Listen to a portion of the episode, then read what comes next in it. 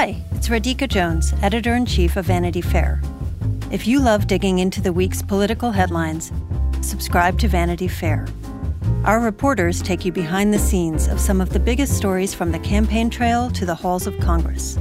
Just for our Inside the Hive listeners, save 15% on a yearly digital subscription to Vanity Fair with promo code POD15. That's vanityfair.com, promo code POD15 for 15% off one year of all you can read, watch, and hear.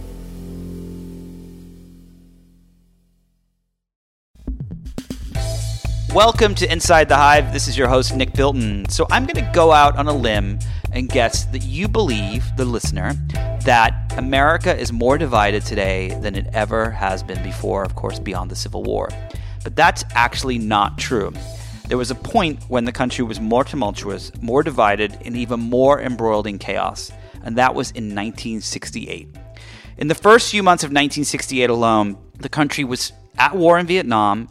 President Johnson said he would not run for re election, which of course threw the Democratic Party into complete tumult and chaos. Martin Luther King Jr. had been assassinated. There was racial disturbances and protests all across the country. And to top it all off, Robert Kennedy, the brother of JFK, was assassinated right here in Los Angeles while he was running for president. Unlike JFK's assassination, it seemed like this was an open and shut case, the murder of RFK. That one man with one gun killed Robert Kennedy. But my guests today, Marc Smerling and Zac Stuart-Pontier, the team behind the Jinx documentary and the podcast Crimetown, are here today to tell us that there could be something more to the murder of RFK. There could have actually been a big government conspiracy to kill Robert Kennedy involving mind control, a woman in a polka dot dress, and a massive police cover up. Before Marc and Zac join me on the show today, I'm going to do a little inside, inside, inside the hive and invite Abby Tracy onto the show for a quick 15 minute discussion about Brett Kavanaugh, Donald Trump's pick for the Supreme Court. Abby is going to tell us if Kavanaugh is going to try to overturn Roe versus Wade if all of this swirling chaos around the Democratic Party, if they can actually do anything to stop him from becoming the Supreme Court nominee. And if he does, will he flip the court completely to the right for the next 20, 30 years? So without further ado, let's jump right in. Abby, welcome back to Inside the Hive. Actually, it's Inside, Inside, Inside the Hive. um, let's jump right in with the Supreme Court nauseousness. Uh, Brett Kavanaugh. Can you give us like, is he a good guy? Is he a bad guy? Should we be terrified? Is Roe versus Wade going to get overturned? Like what's going on here? Well, he's certainly a conservative. So, and right now it really looks like he's going to clear the Senate, no real problem. Uh, even some of those senators, you know, Senator Collins, Senator Murkowski, and some Democratic senators, actually, the, you know, Joe Manchins and people like that, um, they've really signaled that they aren't going to oppose him and that they're going to let him sort of sail through. Um, so we're kind of at that place where it's almost inevitable that this guy's going to land up on the court. Um, um, and one of the interesting things is he certainly wasn't of the you know top three or four candidates that Trump floated at the very end. He certainly wasn't you know the furthest to the right when it came to um, abortion rights and Roe v. Wade. But uh, many still believe that he will, you know, sort of fall into line with, you know, traditional conservative judges that are on the court. So it's definitely not great. Um, and he's certainly not Merrick Garland or anything like that. Um, but yeah, we're cert- we're looking at extreme possibility that he will, you know, fill that ninth seat. So okay, so he is a conservative, but there are you know I've been reading lots of articles. Some people say he's a really good guy. That there was a story about a guy who uh, play soccer with their kids play soccer together, and he's a great soccer coach, dad, and all these different things. And uh, and he sound he sounds like a nice guy, sure, but mm-hmm. but you know what is his philosophy on Roe v. Wade? Like, is he uh, should people be worried that he will overturn it and it will go down to the states, and that some states will make it completely illegal and so on, or is it just kind of TBD at this point? And then also, are there other issues that you know we could see uh, massively affected by him on the court? For example, I know the NRA um, has been staunchly behind him uh, mm-hmm. because they believe that he is incredibly pro Second Amendment. Um, and are there other things that we should know about? Yeah, definitely. Um, so on your NRA point, absolutely, he's incredibly um, to the far right in terms of in terms of gun rights. Um, and back to kind of like the Roe v. Wade thing, it's kind of tough because he doesn't have too many rulings that sort of deal with this issue. Um, sort of the most notable one is the recent uh, case involving the undocumented uh, teen uh, who was seeking an abortion, and he actually dissented in that case. So he ruled against her getting the abortion. But sort of the interesting thing about his um, his dissension in that case was it was extremely narrow, and his argument wasn't so much that this individual, you know, shouldn't have access to an abortion, but he sort of raised issue with the timing of it, you know, using that kind of code word like on demand abortion type of language. So, one of the interesting things is on that ruling, he got, at, well, of course, he got attacked, you know, on the left by people that thought, um, you know, this individual should absolutely have access to an abortion. But then on the right, he was also attacked by conservatives who said he didn't go far enough in his ruling. You know, there were a lot of folks that said, you know, this individual shouldn't even have any sort of access, like timing be damned. Um, so that's kind of one of those things. And I think that's an overarching pattern that you do actually see in a lot of his rulings, in that, you know, they're kind of these narrow things, like very specific cases. So that case in particular, you know, you're dealing with an undocumented teen who's seeking an abortion. Like that's a very unique case, and it's sort of hard to extrapolate from that, you know, where he stands more broadly on the law. There have been other times where he's ruled, but he's said, he sort of framed it in Roe v. Wade is the law at that point, just because, you know, he wasn't on the Supreme Court. This was when he was in a lower court. So that is sort of what you go with, and that's the ruling that you stick to. Um, so that's kind of where he falls on that. Wait. I think one of the interesting things that I've heard from a bunch of my legal sources who I've spoken with, well, for starters, kind of to your point, everybody's like, great guy, you know, Brett Kavanaugh, um, very well qualified for the post. Nobody thinks he's like a Judge Jeanine or anything, you know, not a hack or anything like that. But um, one of the interesting things that they do kind of talk about is that it's sort of hard to take away from his rulings, like how he will rule on the court. Um, that said, one of the most interesting things, and I actually wrote an article this week about this, is getting a lot of play around this 2009 Minnesota Law Review article that he wrote, wherein he made the argument that a president shouldn't be subject to investigations or uh, indictments while they're in office. And that's really obviously, you know, kind of a critical uh, sort of. But wasn't right he? Now. Wasn't he a? Uh, he was on the Ken Starr committee that went after Clinton. So isn't that antithetical to that point? And then at the same time, is that part of the reason why Trump maybe picked him?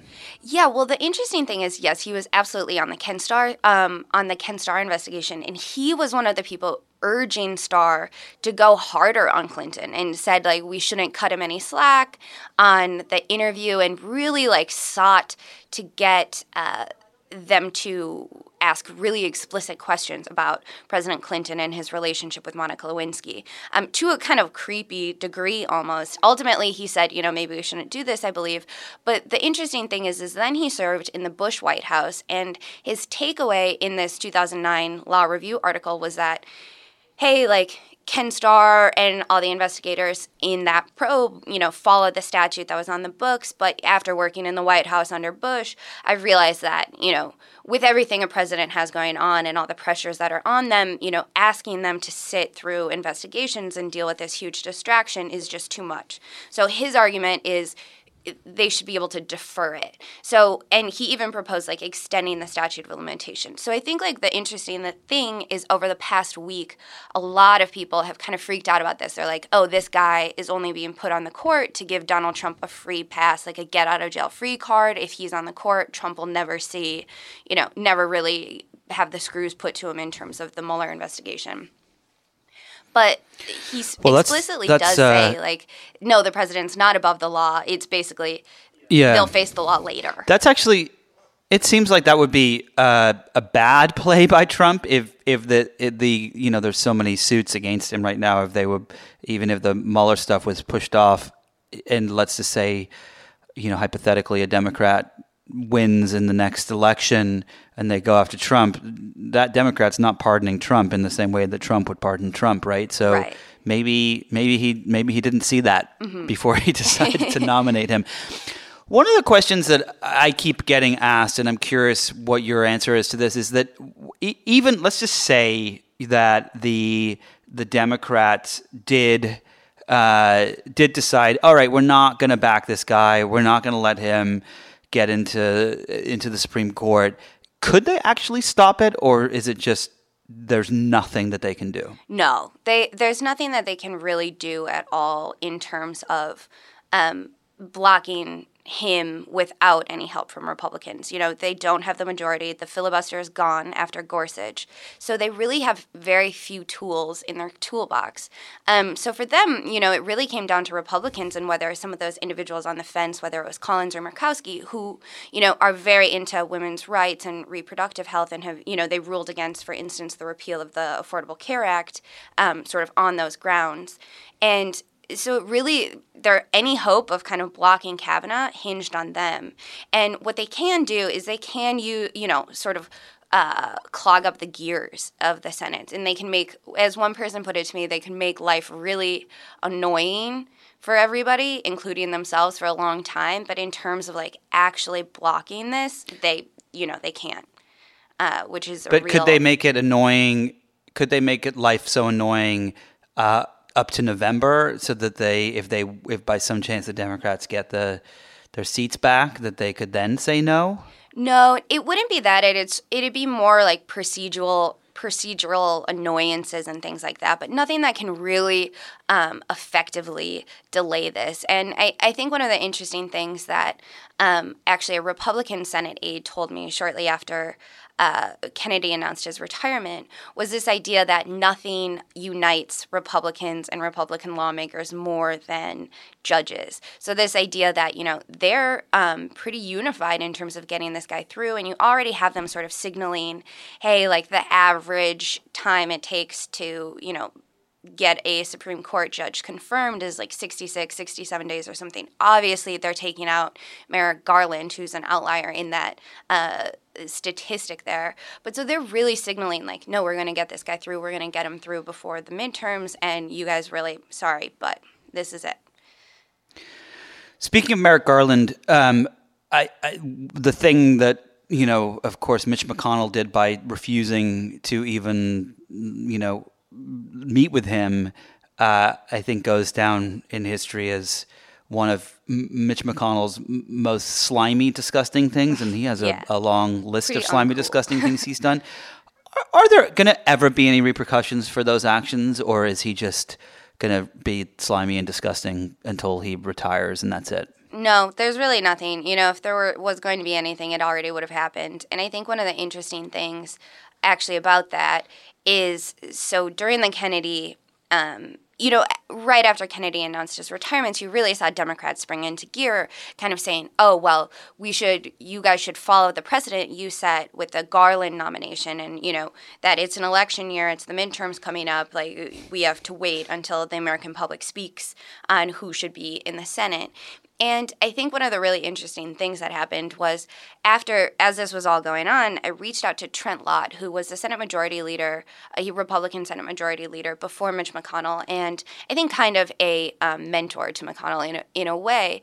And I was like, how is this any different? Sort of like, what? How do you push back on this argument that it's also an election year? And he was incredibly blunt in his response, and he just said, the argument is it's not a presidential election year. So they're really sort of operating on, oh, midterms don't matter. All that matters is pres- whether it's presidential election year or not. So sort of like this idea that the president is the one who picks the nominees and sort of, you know, that power should be left to them and we should wait till the American public uh, sort of responds to that, L- like leaving out of the equation the fact that the Senate has to confirm Supreme Court justices. So it's like a really kind of interesting way that they're kind of threading this argument of theirs.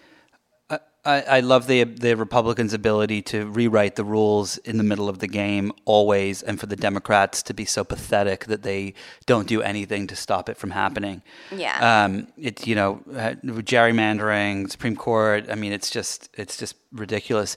Okay, so last couple of questions yeah. before we get to my next interview about about RFK. Um, what is you know we, we we're seeing this kind of tide not switch, but come in uh, in the Democratic Party because people are so fed up with the Democratic leadership, and we saw it with Cortez winning mm-hmm. in New York um, a couple weeks ago. And one thing that's really fascinating from the perspective of of looking at this from kind of like a ten thousand foot view is that before Cortez won, uh, and for people that haven't been following, she is, you know, she beat a how many terms had had uh, um, the the guy been the congressman oh, been in? I mean, it was like uh, five terms or something like yeah, that. Yeah, he'd been there like twenty and years. 20 years uh, came out of nowhere she's incredible um, you should check her out uh, but one of the things that, w- that was so fascinating to watch from the side is that pre Cortez winning, everyone was, you know, let's back Nancy Pelosi and Chuck Schumer and, and the people we've backed for decades and years.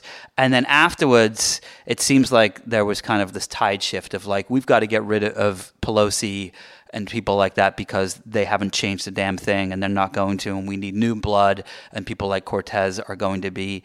Um, are going to be those people. Do you think that there is a chance that we could see a uh, a positive destruction in the Democratic Party that is so well needed?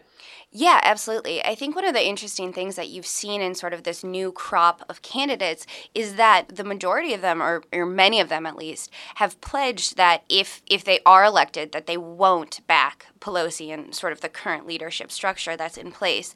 Um, and I think there's definitely something to be powerful there. I think when we look at the um, you know the AOC election victory. A lot of people, you know, they're like, "Oh, look how far left the party's moving." Um, they're like, you know, she's a democratic socialist. They're like, uh, you know, that won't work everywhere. That's not how you're going to win 2020. But I think one of the interesting things is it's you have to sort of view this take a step back and view it in terms of, you know, we've also seen Connor Lamb get elected, and individuals like that who are, you know, much more um, moderate or more toward the center. And I think the actual sort of line connecting these people is that they're young and that they're new blood and that they're new faces. And I think, you know, there is sort of a lot of frustration within the Democratic Party with the kind of, you know, uh, sort of static nature of it. You know, they don't, they want to see things shaken up. They want to see these new faces. They want new blood. And it's, and I think that is kind of the trend to pay attention to, not, you know, that uh, she was a democratic socialist or something like that. I think it's more about you know new people who you think are actually going to change the game in Washington. All right. So last question. Back to the Supreme Court, and then we'll let you get back to your writing. Um, the Chief Justice John Roberts, uh, when he was uh, assigned to the court, we all assumed, I remember assuming that he was going to be incredibly conservative, even maybe as much as Thomas. Uh, and he has, in some instances, been not conservative um, and has has voted kind of down the middle. He's still with a conservative bent and so on. Mm-hmm. If if um, and it seems that you know, I mean, you see this in, if you get into a discussion with anyone about a topic, and uh, it, you know, you kind of your side can change, even with judge, justices and judges. Your side can change based on the arguments that other people make, and uh, and this, of course, we all know happens on the Supreme Court too. And there's you know there there's some horse playing going on where there, there's trades and things like that. Do you think that when we get another conservative justice uh, on the court, uh, one that is going to be more conservative in a lot of these liberal issues, uh, like abortion and gun rights and so on, than Kennedy was. Do you think that there's a world where some of these conservative judges kind of come more to the center, and maybe even Chief Justice Roberts becomes a little bit more liberal, especially in a Roe v. Wade uh, or something like that? Yeah, I actually had an interesting conversation on this exact topic um, with a constitutional law professor who was actually at like the Gorsuch um, confirmation hearing, and he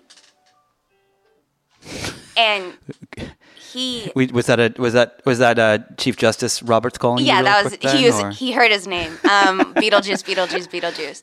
Um, but no, I, I actually had a conversation with somebody about this recently, and sort of you know what could happen with the you know the departure of Kennedy, because obviously, as everybody um, likely is aware of, is Kennedy ended up being you know kind of a critical swing vote, especially on social issues like gay gay rights and um, abortion and um, kind of uh, a lot of it having to do with sort of individual privacy and things of that nature. But I was talking to somebody, and they made the point that um, John Roberts doesn't love to see, you know, sweeping social changes being made with rulings. So, sort of this idea that they presented to me was, you know, he un- he would be unlikely to allow a full frontal attack on Roe v. Wade. So you would never probably want to see it fully overturned, but could kind of see it being, you know, um, attacked at the margins a little bit. So whether that's, you know, changing uh, when it's legal to have your abortion. So, you know, changing, saying like, oh, after 20 weeks or something like that, that it's illegal. But so kind of this idea that, you know, he will likely serve a bit as a bulwark against, you know, major changes such as overturning Roe v. Wade or things of that nature. Um, and I do think it is important to some of these folks uh, as to what public opinion is. And uh, despite um, kind of the idea that it's two parties. Like if you're a Republican, like you're absolutely opposed to abortion, and if you're a Democrat, um, you're totally for uh, women's right to choose. And I think one of the interesting things is like within both parties, you know, there's a little bit, you know, there are Democrats that oppose abortion and there are Republicans that are pro choice. And I think when you have a justice like John Roberts, who kind of sees himself as kind of a guard against these major, major changes, you likely will see that presented in his um, in his rulings to come. I think especially you know, considering that the weight of the court is likely going to change with the addition of Kavanaugh if he's officially confirmed. All right. Well, on that note, all I do every night now as I go to bed is I look up in the skies and I pray to Ruth Ginsburg Yep. that she makes it through the night. Yeah, keep working out, Ruth, right? For the next for the next 40 years until Trump is no longer president. Um, RBG. thank you so much, Of course. RBG. Thanks, Nick. Uh, thank you so much uh, for t- chatting today. Uh, stay tuned. Up next, we have a fascinating interview with the guys behind the RFK tapes. You're listening to Inside the Hive with Nick Bilton. So last year, I bought my wife some perfume and was later horrified to find out the things that they put in the stuff. They have synthetic colors, parabens to prevent bacteria, all these different kinds of plastics and chemicals. It's really nasty stuff that you're putting on your skin. But there's now a new fragrance company that does absolutely none of that. It's a company that's bringing the feeling back into fragrances, and it's called Phlur. So Phlur is accessible to anyone. It's like having a friend who knows a lot about fragrances, and it's not only good for you and your skin, but also for the earth. There's no questionable ingredients. It's eco-conscious packaging. It's really, really cool because you can actually tell which fragrance is right for you directly from their website. No, they did not invent smell-o-vision. You will have to go to the website to see what I'm talking about, but trust me, it's very cool. Their scents are all gender-free, and the best part is Phlur is completely transparent as a fragrance company. They tell you every ingredient in their perfumes and why it's there. There's no secrets, no nasty ingredients, and no bullshit.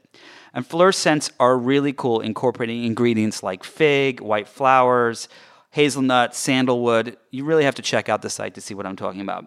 So go to phlur.com, that's P H L U R.com today and use the promo code HIVE, which of course is H I V E, and you can get 20% off your custom Phlur sample set. Pick three scents to try and just check it out. It's amazing. Once again, the promo code is HIVE, H I V E, and the website is phlur.com to try three fragrances of your choice at 20% off. P H L U R.com.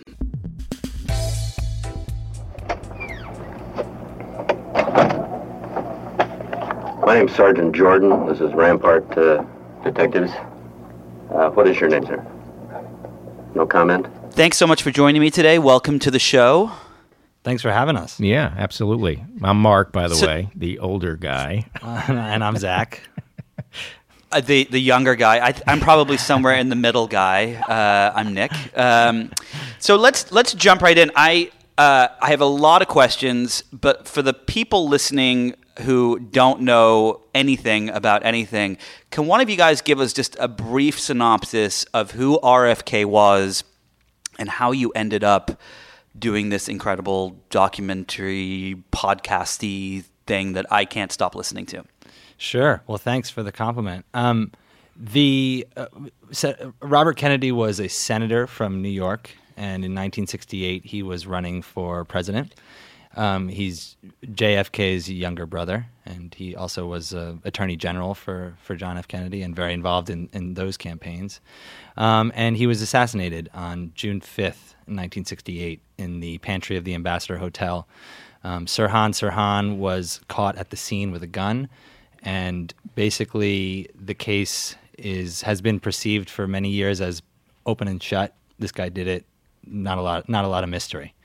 And um, I think what struck me about the the case in, from the very beginning is that the police recorded just about everything, and so there was this just incredible amount of material, cassette tapes, and different things that uh, came out of the California State Archives and other places, and it really it really allows you to be a fly on the wall um, from the first moment of the investigation when Sirhan Sirhan is in the police interrogation room and won't even reveal his name, all the way through like m- many of the diff- various times this case has been brought back up. It, it gets a lot of coverage. So there was just an incredible amount of material. And the cops, they recorded everything because there was still such a mystery around JFK's shooting. Is that partially why? I think that was a part of it. I also think that it's it was standard at that time to to make recordings of of of in these interviews. Um, they knew they certainly knew it was a big case, and they certainly knew about the questions. No, I think it's more pointed than that, right? I mean, they were trying to subvert any chance of a conspiracy. I think because there was so much conspiracy swirling around the JFK assassination, because things happened very quickly and it, nothing was recorded, and you know they they decided on this one pretty early on that they were going to clean up the uh, witness testimony in a way that that you know by recording it by making sure that they were being transparent it didn't end up that they were transparent but they started out in a good place the thing I find so fascinating about this era, 1968 specifically, that year is is just it's there's 82 days where it just seems like the world shakes as you've got President Johnson who de- declines to run for a second term. You have Martin Luther King Jr. who's been assassinated. You have Robert Kennedy who's been assassinated. There's racial disturbance. It's it's essentially kind of the most chaotic period of time since the Civil War. Do you think when you kind of with, with all the research that you've done uh, that this was this was an, a period and, and RFK's assassination was kind of a period that changed everything?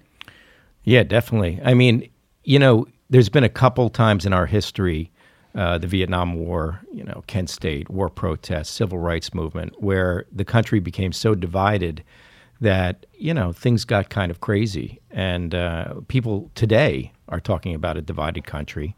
I think that's what attracted me to the subject matter as well. Is we live in a very divided time now, and you see conspiracies sort of popping up left and right, and um, certainly from a from a bird's eye perspective, conspiracies sort of feed on division and feed on people's suspicions that the other side is doing nefarious things. And, uh, and they are born out of conflict and, and a divided nation.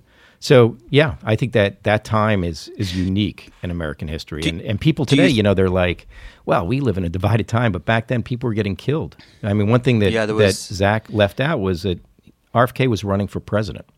He just won the California Democratic uh, nomination. So you know he was killed on the cusp of of a career that could have changed everything.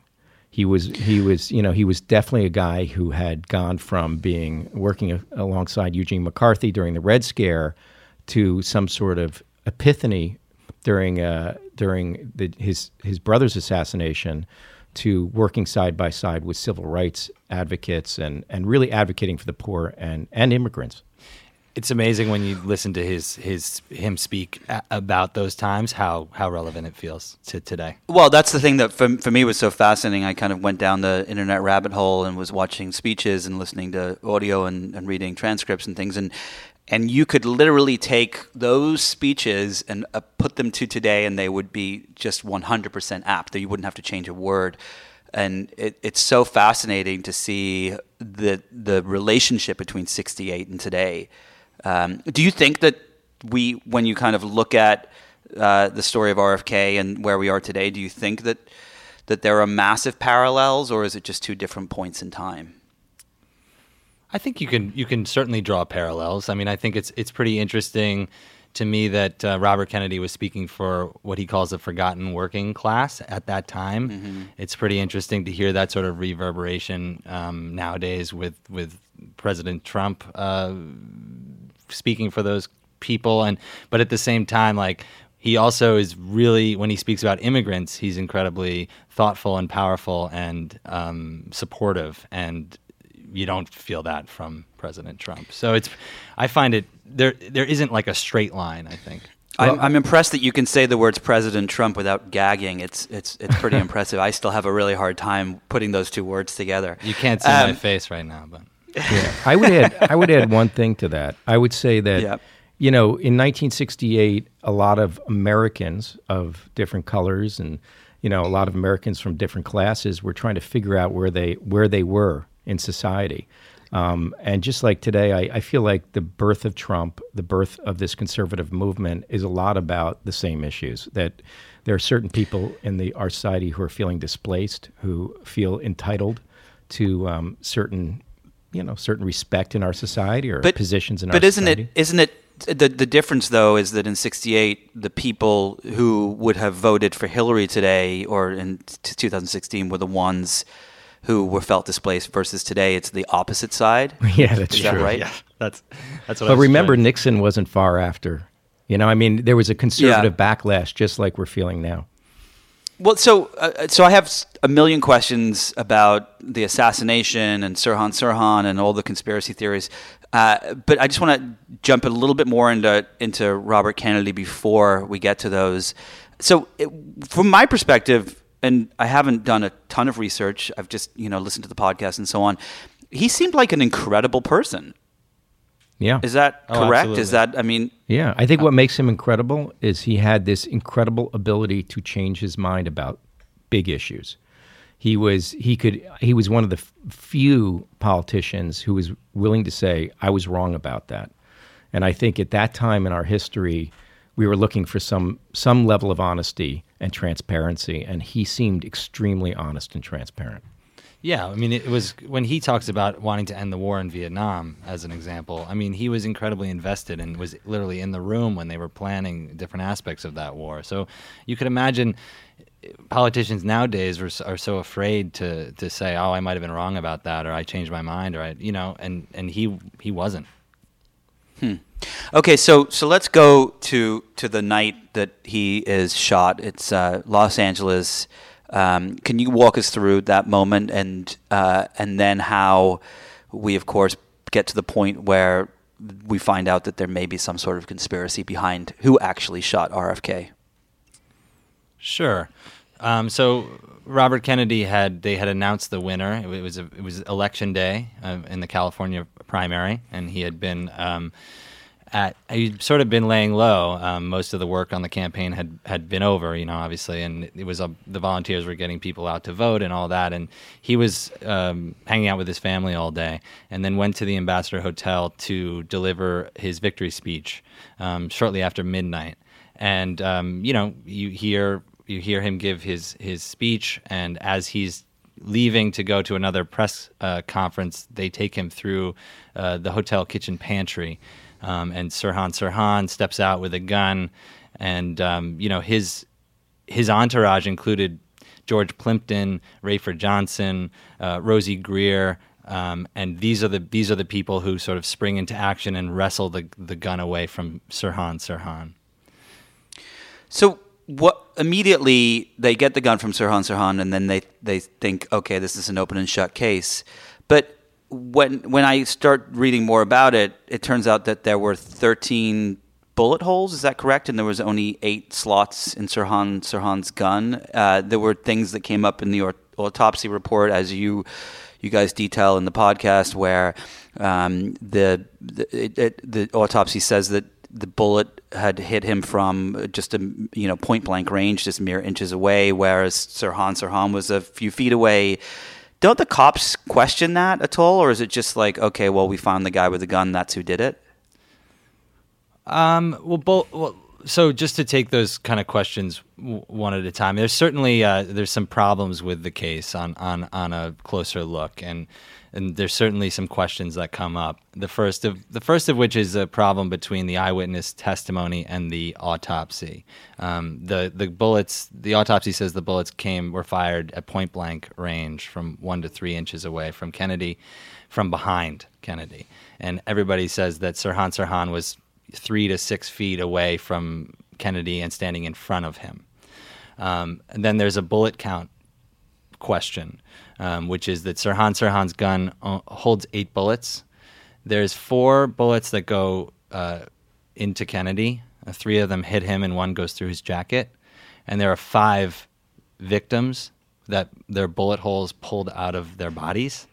Um, so right there, that's already and then there's sort also of some that's- bullet holes in the in the in And- the door frame too. And then there's some questions. There's some photographs of bullets of potential bullets hole bullet holes in the door frame. Which So which when you f- the conspiracy Yeah. the conspiracy people would would say that um, that is proof of a se- uh, that a second gun is firing. And the non-conspiracy people would say, "Oh, well, maybe the bullet passed through someone and hit the door frame." Or maybe they're not bullets. Maybe those are mislabeled. Or you know, you know, it's very hard in a chaotic scene to really understand like how bullets travel. Yeah, and this sort of story, because of the the the desire by the police in their investigation to make things as, as clear as possible, certain things become unclear. You know, uh, witness testimony becomes unclear whether it's reliable, and you know things like actual forensic evidence, ballistics evidence become unclear because they ended up throwing those uh, those those door jams away, and they're lost to time. So nobody really gets a good look at them. Yeah, they're booked into evidence. The door frames are booked into evidence that night, and um, about shortly after Sirhan's um, trial, uh, bef- while he's appealing, um, a bunch of evidence is destroyed. Why and why was the evidence destroyed? Was it Well, accidental or The cops said that there wasn't a lot of room um, in the in the evidence locker. And it wasn't part of the original trial, so it never came up in trial. So the police said it wasn't evidence in the trial, so it wasn't evidence of the crime. You know, but ultimately, you know, I think there's probably a desire to just keep things simple.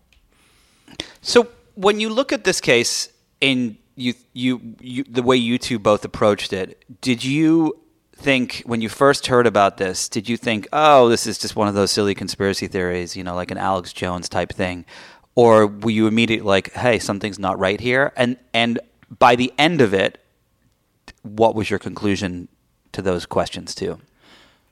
Well, I had a very personal uh, relationship with this case in a in a weird roundabout way. I'd heard an early documentary that um, my co-host Bill Klaber had made uh, in the '90s, um, and so I, I I knew about this for a long time, but I hadn't really dug in on it. Um, and uh, yeah, I think you'll have to wait to see how, how the conclusion that we uh, that we come to.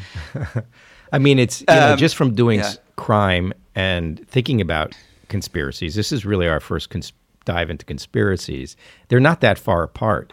You know, when you look at complicated crimes, you often find out that the police try to fix the evidence to the benefit of their case, and the defense does the same. And you know, there once the initial witness testimony is taken and initial observations are done, everything becomes edited in a way. And um, so there's a question of whether is this are these bullet holes uh, valid? Are they real bullet holes? If they are, was there another gun, or were they nail holes or something else? It's impossible to tell because the police cleaned up the evidence. in a way that promoted their view of the case. So you, the, so you guys have done uh, a number of crime-related documentaries and podcasts now, um, and is your feeling that you know when you look at witness testimony that it is blurred, it is inaccurate, it is sometimes colored by the police or colored by someone's views, or is this just kind of an outlier? Well, I think that um, witness testimony has proven over and over again, just in the last, you know, more so in the last five, six years than than ever before, to be consistently inaccurate in certain cases that are politicized or the stakes are very high. Because what happens is, you know, I always try to go back to the initial statement because that's the purest, the purest witness statement. But over time, people start to i mean this has been done in, in psychological studies. P- people start to change their stories to meet to benefit other people. They t- start to want to please other people. And you know so these stories uh, these they change over time. So by the time you get to trial which usually in a criminal case can be two years and a big one can be two years three years after the initial indictments um, everybody's been cleaning up the paths of the witnesses and cleaning up the paths of the of the evidence, and you have to be very objective to every piece of evidence, and you have to demand to go back to the source and see how things have changed. You just can't take everything at face value. Okay, so let's get to Sirhan Sirhan. He is the alleged shooter, um, and as you start the show, you talk about you know you play the recording of of him refusing to talk. Uh, and then, of course, we get to the point where you bring up the fact that he may have been hypnotized or mind controlled. Um, tell us, tell us that that story of that progression. So Sirhan Sirhan is captured at the scene with a with a gun, and he's taken to the LAPD Rampart Division, and he's questioned, and he doesn't say a lot. Um, and actually, the first thing that starts to emerge is a political motive um, before any talk of, of hypno programming. Um, he claims not to remember the crime. He claims not to understand why he, he committed the crime. Um, and gradually, over the course of, and we did a whole episode with these therapy sessions between um, the court the the psychiatrists on on the for the prosecution and the defense spent days with Sirhan trying to to get him to remember and trying to understand um, why he had done this. And and what starts to emerge is um, he's kind of grasping for an explanation. And um, Sirhan's grasping Sirhan's, for an explanation. Everybody is, but yes, even Sirhan is. And um, he, I, you know, I think he makes a decision to.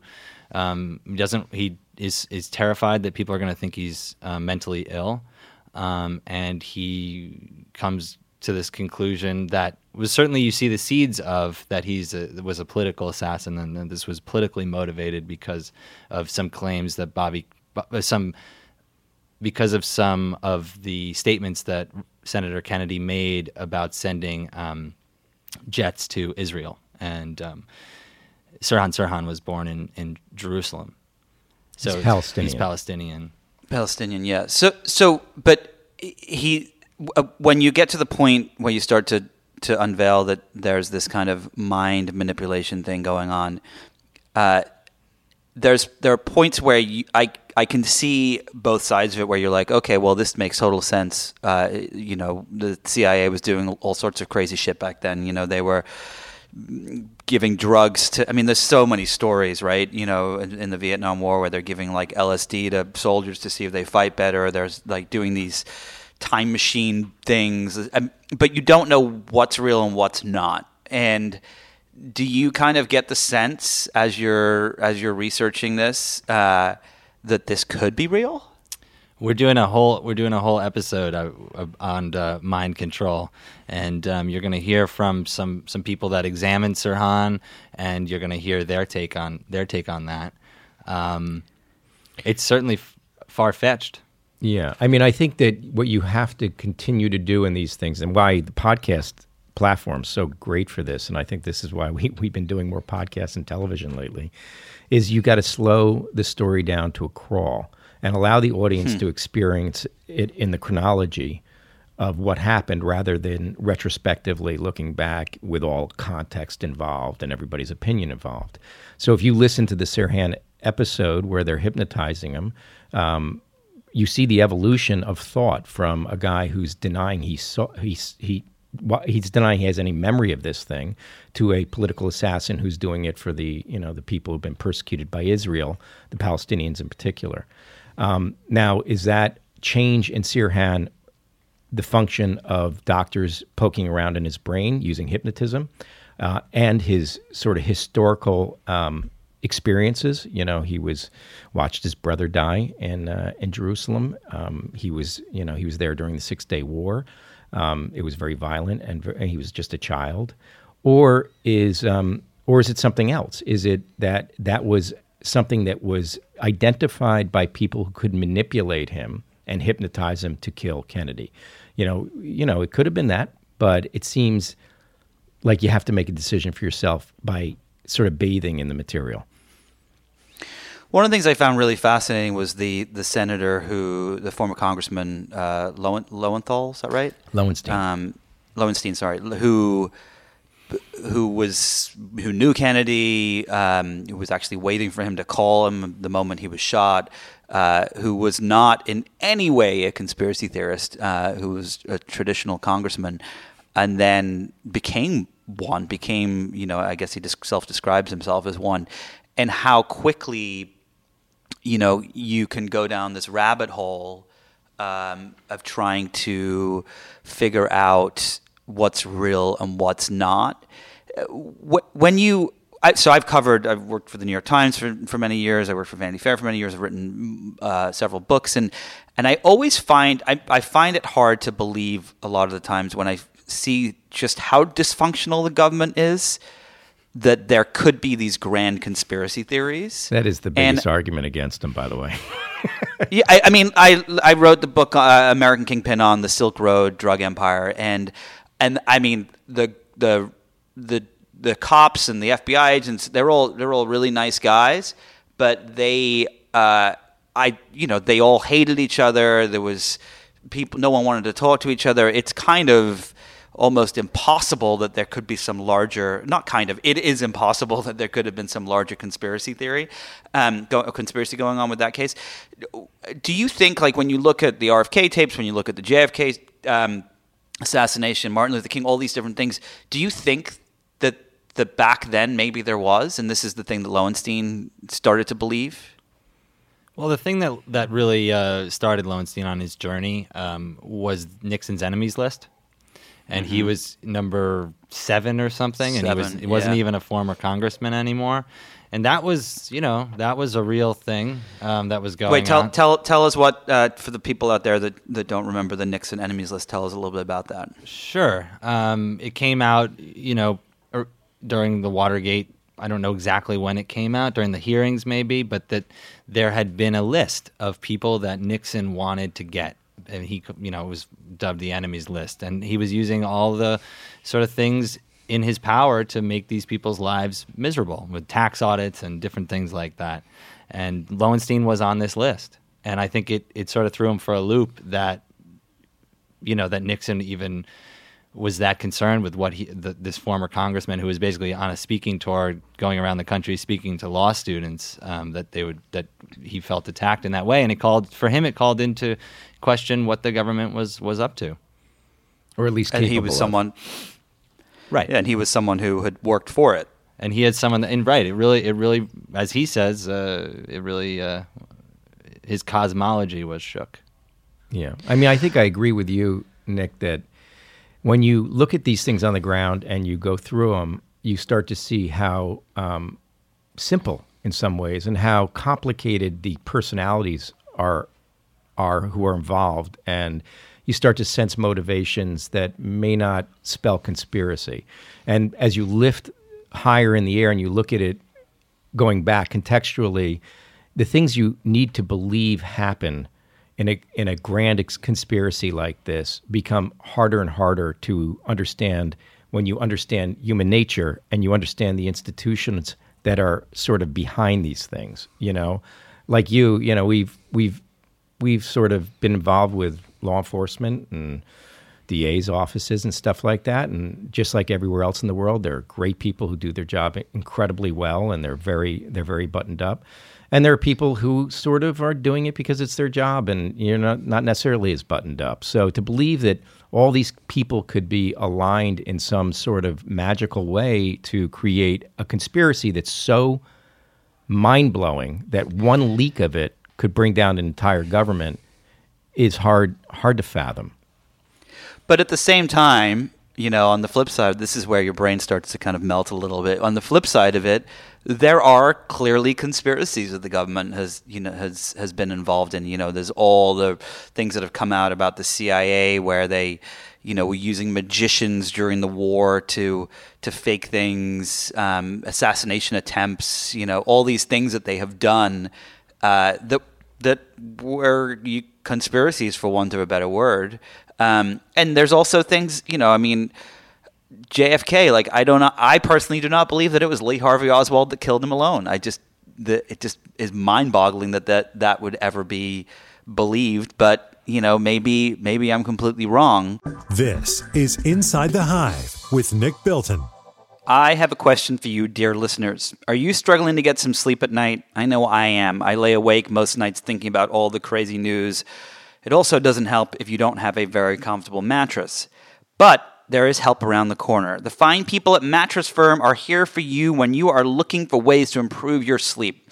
These are mattress experts here, people. They can also help you build your bed from headboards to adjustable bases to sheets. They even have bedroom decor. They've got you covered literally and figuratively. Plus, if you go to mattressfirm.com slash podcast, you can save 10% with the code podcast10. Once again, that's mattressfirm.com slash podcast, where you can save 10% on a new mattress or anything with the code podcast10. Mattress Firm offers a 120 night sleep trial, so you can rest assured that you'll love your mattress or your money back. And they offer a 120 night low price guarantee, so you know you paid the perfect price if you see something cheaper along the way. Once again, if you go to mattressfirm.com slash podcast, you can save 10% with the code podcast10. And there are more than 3,000 stores nationwide. So Mattress Firm is right around the corner if you are looking for a really perfect good night's sleep. With all the stuff that you guys have, all the stories that you've done, all these incredible um, documentaries and narratives and so on, uh, when you look back at them, do you has your viewpoint on all of these topics and investigations and conspiracies and things like that have has have they changed over time or have they been affirmed in one direction or another um, I think I don't know that we approach it that way. I, I, I mean, obviously, I guess on some level you're always searching for the truth, but I think to be honest with you, you're also trying to tell a, a good story and an entertaining story, and um, you know, we're we're we're. So I, I guess looking back on things, I, I, I, also don't look back on things very often. I don't know. I haven't seen the. I couldn't even tell you what's in the jinx at the end of the day and what got cut at the last second. I mean, uh, so it's a difficult it's a difficult question. I, but I don't I, I don't look back and I go, oh, I have a different perspective on the whole thing now. Yeah, I try not to also get too um, intellectual about these things because ultimate ultimately you know, if you over intellectualize these events, it's hard to see them clearly.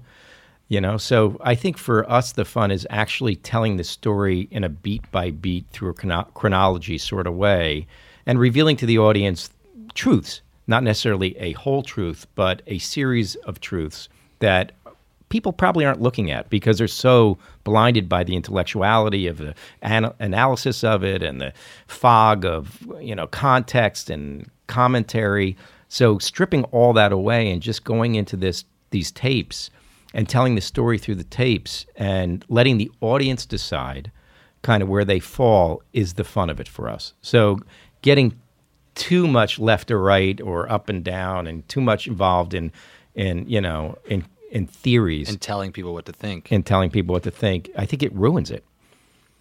Yeah, no, I just I'm, I'm, more curious if your thought process has changed. You mean uh, have we years. built bunkers in our backyard? Is that what you have want? you built bu- have you have you built bunkers and do you wear silver foil hats uh, when you're when you're visiting CIA offices? Well, you have to because if you don't wear the hat, If you don't wear the hat, they can read your mind. So of course we wear the hats.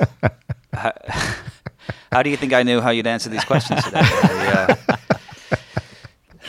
uh, um, uh, so okay, so let's let's get back to the to the actual story, and then I have a lot of questions for you about the reporting process and the tapes and things like that. But um, one of the things that I find really fascinating about this specific story is it doesn't seem to have gotten the same amount of attention that JFK got. Uh, is that because for many years people just, I mean, part of it, of course, is JFK was the president, but still, this was a, if this happened today, if an assassination of a, you know, someone running for president uh, would, would take place, it would shake, it would shake the world, uh, and it would be all we'd be talking about for a very long period of time, whether or not we knew who did it or who didn't do it, or if there was a conspiracy. Of course, there would be a conspiracy because of the world we live in today with social media, but but it seems like this did not get a lot of attention. Is that just because I wasn't alive then or around then or old enough to read the newspaper or is it because it was kind of believed to be an open and shut case for for such a long time um, and then people started to kind of look at it? I think uh, it's a couple of things. I think it's also in something that you mentioned earlier, in that this was one of a string of events in a really um, difficult time for the country. And so th- there's all these things happening that sort of uh, tell a larger story. I mean, you know, the Chicago con- convention, that, that Democratic convention a few months after this was also incredibly violent and divided. And, you know, so, and obviously we, we were talking about Martin Luther King's death. And so I think Bobby Kennedy's assassination becomes kind of a part of that story a little bit more. It gets grouped together into you know Nixon's election and then Watergate, and then it's it's like there's all these other events around it that are also very important. And yeah, there there isn't a lot of slowed down storytelling, as Marc was saying, like going beat by beat through this this time and this and this case. Yeah, there's something else that happened, right? They did record everything, but they locked it away. You know, there was a definite attempt to keep these tapes under wraps for a long period of time. And I think that there's, you know, just like everything else, people sort of their interests wane. They're not looking at it. There's a couple people like Bill Klaber who, who you know, who went back and is, every time a tape was released, he would listen to it and he would analyze it. Um, and you know, for the most of us, it just passed. It just went by, and um, and Sirhan was caught with a gun, five feet from Kennedy. So, you know, it, it felt open and shut. But uh, when those tapes started to come out, and people started listening to the witness testimony and all the other stuff, they started looking into it. So tell us about those tapes. So they were recorded. How many hours were there? Oh, I I mean, there's hundreds of tapes. Yeah. So Have I, you- I, and- I haven't even, I, we don't, yeah, we haven't even calculated that because it would be so. I would have a panic attack right here if, we, if I knew how much, how much footage there was. but there's a lot. There's a there's a lot. Don't worry, no, no one can see your panic attack. right um, the beauty of podcasts. Uh, and and why did they lock them away? And how did you get access to the stuff that has not been heard before?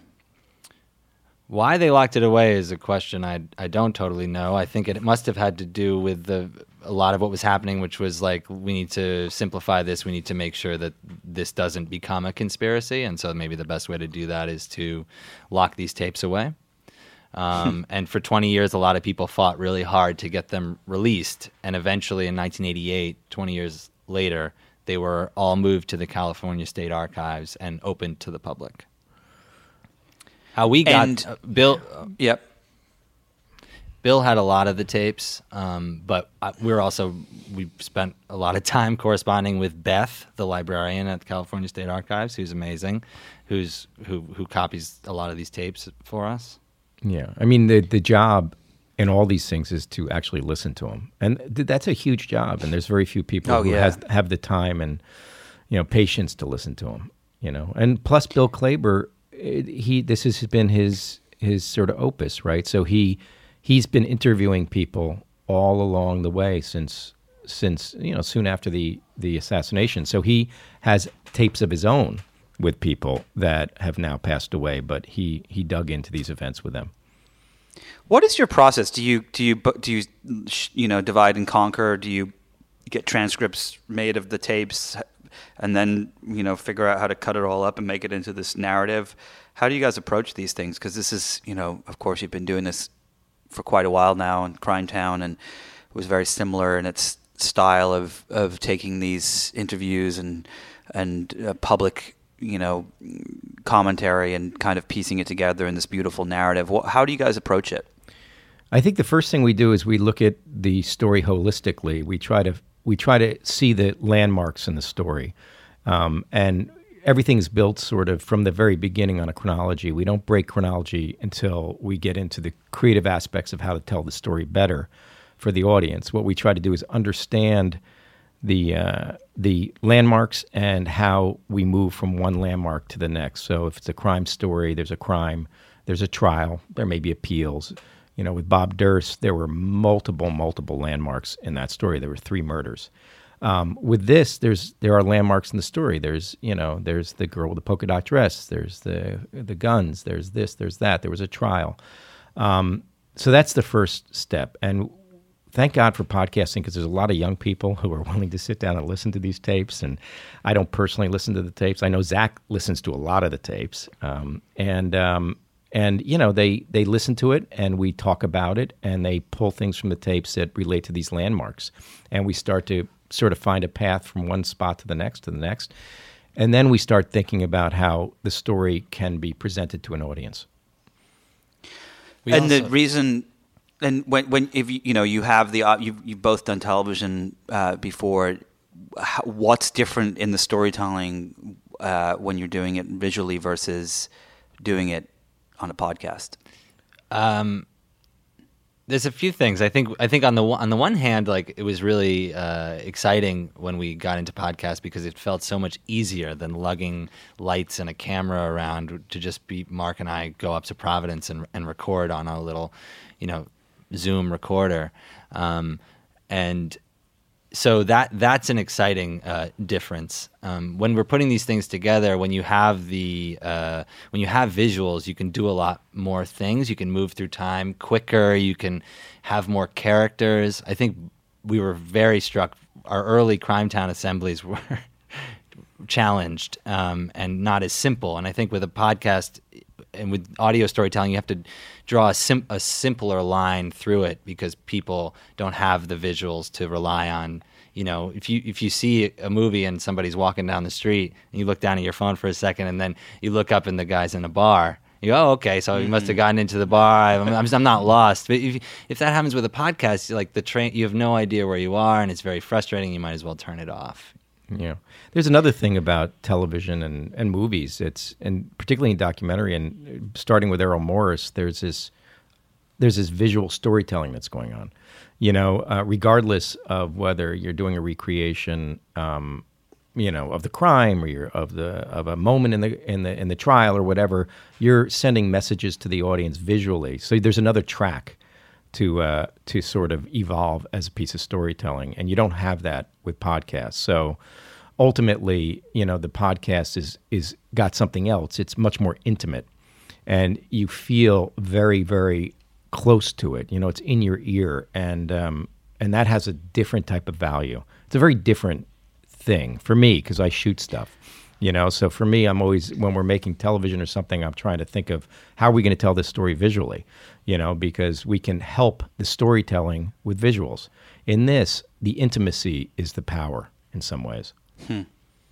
One of the things I find really fascinating lately is that we, you know, I, I watched the documentary Wild Wild Country and couldn't stop watching. I listened to Crimetown. I, you know, Serial. Um, it there are you know narrative nonfiction crime books, but uh, in a lot of these instances, um, you know, Wild Wild Country, for example, the footage was sitting around. There was 300 hours of footage that had been there for a long time. With the RFK, RFK tapes, same thing.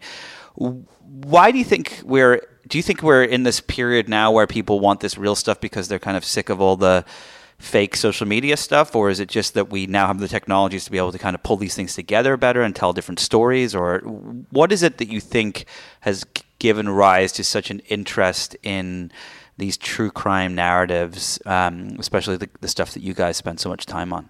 Yeah, well, certainly technology had a big part of it, right? I mean, we you know, Andrew and I made Capturing the Friedmans, which is largely home movies. And we recognized in that the power of the home movie. And uh, that is a piece of technology they were shooting with Super 8. And then later, you know, David got a VHS camera. And all of a sudden, there's this whole thing available that we didn't know before. Like the, the taping of these interviews is a little older technology, but, you know, they didn't tape interviews, you know, in the 40s and 50s, you know? So now you have people taping interviews. Wild Country, obviously, there's somebody running around with a VHS camera. And these materials are out there. So I think it was only a matter of time before storytellers recognized the value of those materials and started using them to tell stories. And do you think that, um, you know, when you look forward at the, the, the next few things you're going to do, what, what, are some some examples of uh, um, of new kinds of uh, narratives and stories that you guys are looking at, or are you just focused on the RFK tapes right now and, and haven't picked your next project? We have another season of Crimetown um, coming in the fall, so we're working on we're working hard on that, and that'll run through uh, next year. And yeah. then Marc's working on a TV show. Yeah, I'm working on a TV show, another TV what's show. It's a what's the TV show? Uh, you know, I, I, probably shouldn't share, overshare on uh, that right ah, now. Sorry, okay. Nick. I, I, I, I, want to, but it's it's very early, and um, don't worry, no one's listening. Yeah, and you know, it's um, just like I'm trying to I'm trying to just figure it out myself right now. So yeah, yeah, totally, totally understand that that world. If you could pick a dream crime story to do, uh, let's just say, like the pretend that the footage is hidden away somewhere and we never knew it was there and you kind of found it in a vault that you accidentally opened, what would be the dream, dream, dream story for either of you guys? wow.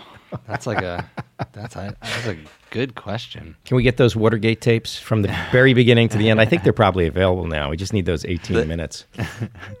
it's so hard to imagine well, what kind of tapes might be out there in the world. You know? Yeah, I mean, that, I, Wild Wild Country is a really good example of when I when I was watching it, I, I thought to myself, are those recreations? They're so well done.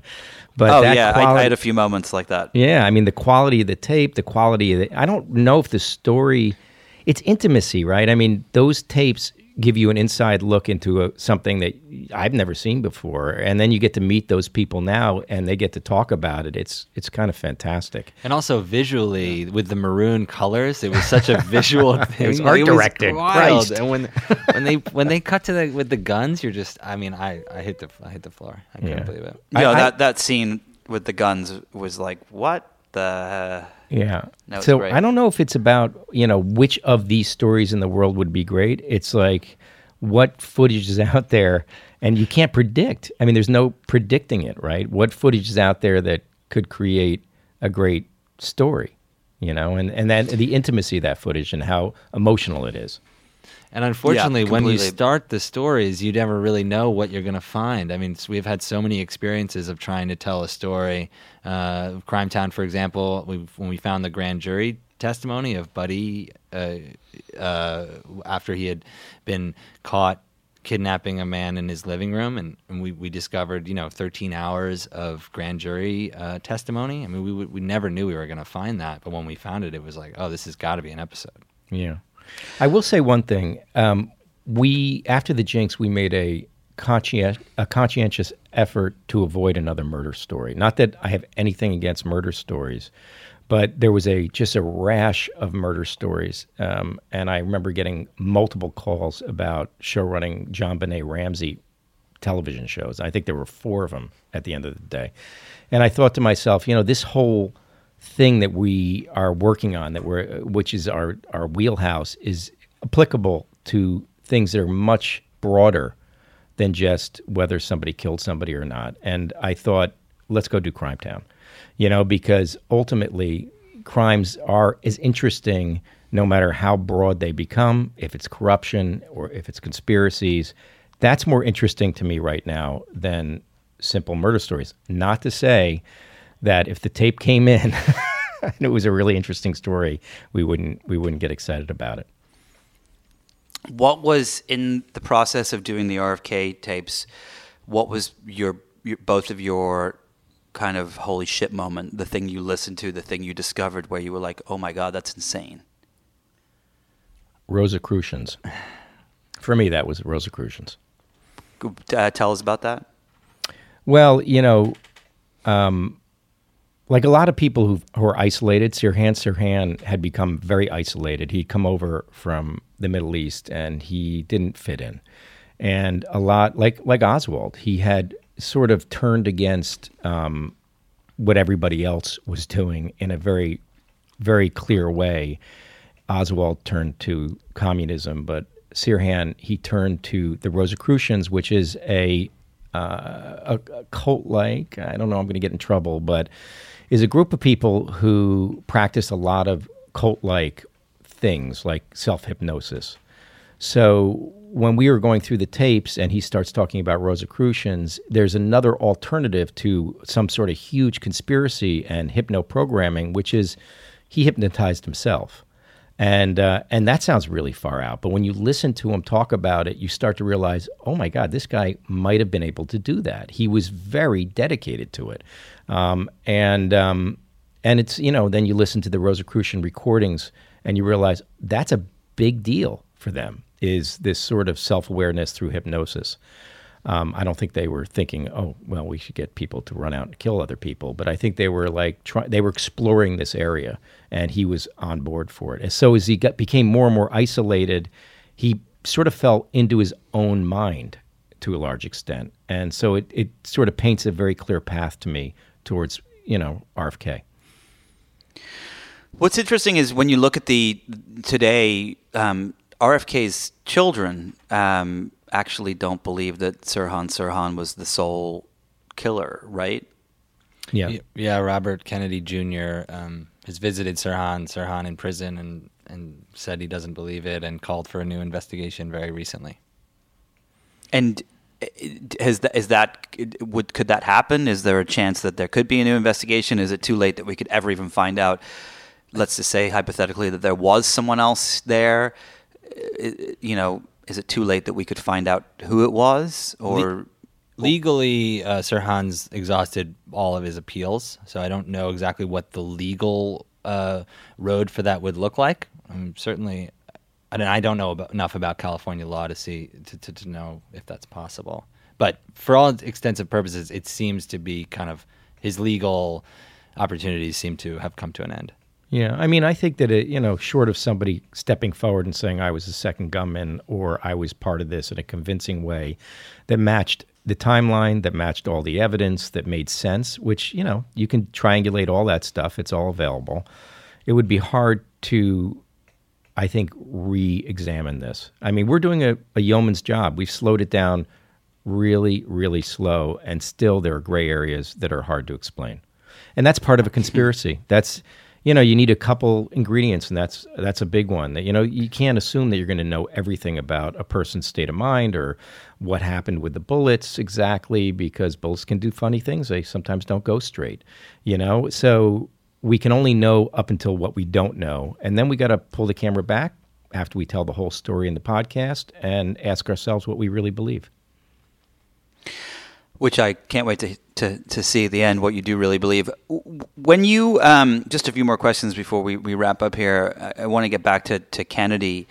And I, I keep thinking about, you know, after Kennedy gets shot, you know, Nixon rises to power and, and for all intents and purposes, purposes changes America forever, more so than I think most presidents ever have, um, and will always be remembered as you know, for his the the lists and the all the nefarious things he did and um, uh, and being impeached and so on. And and do you do you guys think about the alternative future that could have existed had Kennedy, you know, gone on and become president? Yeah, of course. I mean, what you wonder if we would be where we are today, um, or whether the issues of race that are sort of bubbling up in our society today would not have been more dealt with in a clear and um, and beneficial way for everyone.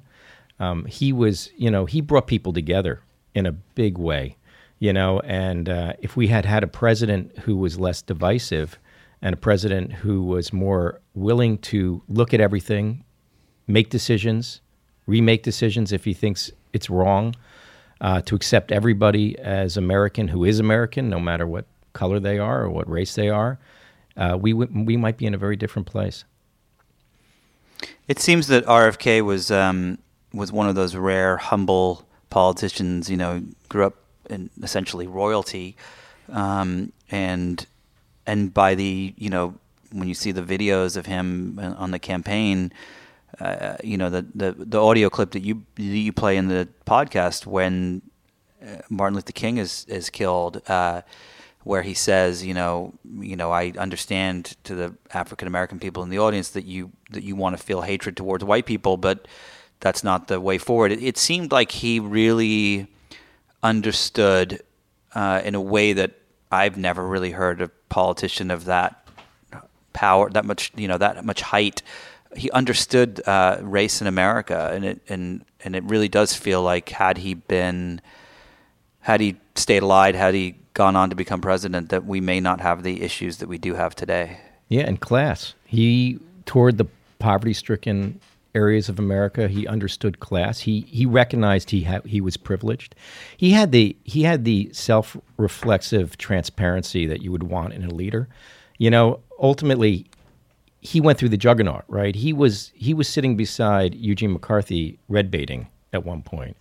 Um, is that not right? It's not Eugene. It's, It's not Eugene. Joe. Joe, sorry. Joe McCarthy. Oops. McCarthy. Can I do that Joe again? McCarthy. Take two. You, He was you sitting. do you wanna yeah, do- I'm going to you do retake the that. voice? Eugene was the Democratic runner. I got it.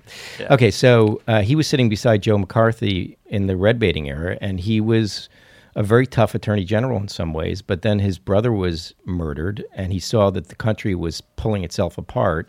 And I think he had a, a moment of clarity. But then why did we why did we choose Nixon after all this? I mean, if the country was pulling, what is it? Was it like okay, well, this guy can can pull it apart further? I mean, it's like it's like choosing Trump today, right?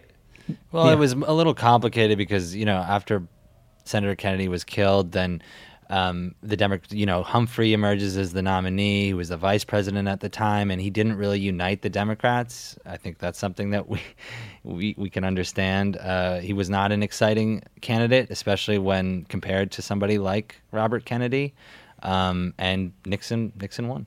Yeah. And also, I think that our fallback position as a society is towards conservative thought and conservative practices when we're in a in a crisis situation, you know, uh, or at least a perceived crisis situation. You know, the, our society on a whole is it's shifting. You know, our demographics are shifting, our economy is shifting, the way people go to work, deal with work. A lot of things are shifting, and some people are feeling left behind, and some people are striving forward, and we're going through change. And there's always going to be an undertow of conservatism when change takes place. That's my personal opinion. Um, all right. Well, this has been truly fascinating. I cannot wait to hear the rest of this uh, audio series. Um, I, I, I literally snuck out of my house this morning uh, and uh, took a very, very long walk to continue listening. So I'm very excited to see how it all comes together. Thank you both for taking the time to chat today. This has been really fascinating. Can you tell people where they can find all this fascinating stuff and, and what to expect next? Sure, the RFK tapes is available wherever you get your podcasts. And mind control. Mind, control, is this next. week, yeah, mind control. But try to Mind start at the what? beginning. You know, try to start at Is the there- beginning. Is there a chance that I might be mind controlled to go do something I don't want to do, but after listening to it, or I think No, I think you'll be asking questions about, you know, what the human mind is capable of. Fascinating. Well, I really appreciate it, and uh, I urge everyone to go to go and give this a listen. Thanks, thanks, Thanks, so much guys. for having us. Before we get to the closing of this episode, I just wanted to say one last thing about Robert Kennedy. The hotel where he was assassinated has long since gone from the skylines of Los Angeles. In its place is a school and an RFK memorial bearing Kennedy's words, which read in part Few will have the greatness to bend history, but each of us can work to change a small portion of events.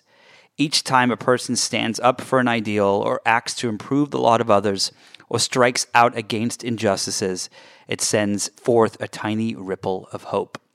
I thought that was pretty poignant considering where we find ourselves today. Thanks to my guests this week, Abby Tracy, Marc Smerling, and Zac Stuart-Pontier.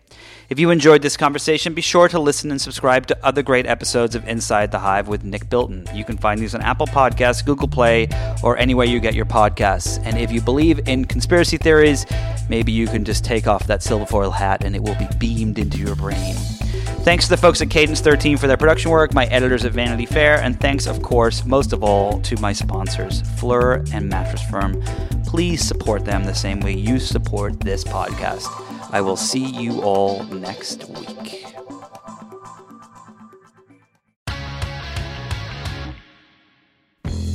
In the 1980s and 90s, New York City needed a tough cop like Detective Louis Scarcella. Putting bad guys away. There's no feeling like it in the world. He was the guy who made sure the worst killers were brought to justice. That's one version. This guy is a piece of shit. Derek Hamilton was put away for murder by Detective Scarcella. In prison, Derek turned himself into the best jailhouse lawyer of his generation. And the law was my girlfriend. This is my only way to freedom. Derek and other convicted murderers started a law firm behind bars. We never knew we had the same cop in the case. Scarcella. We gotta show that he's a corrupt cop. They can go f- themselves. I'm Steve Fishman. And I'm Dax Devlin Ross. And this is The Burden. Listen to new episodes of The Burden starting March 19th on the iHeartRadio app, Apple Podcasts, or wherever you get your podcasts. And to hear episodes one week early and ad free with exclusive content, subscribe to True Crime Clubhouse on Apple Podcasts.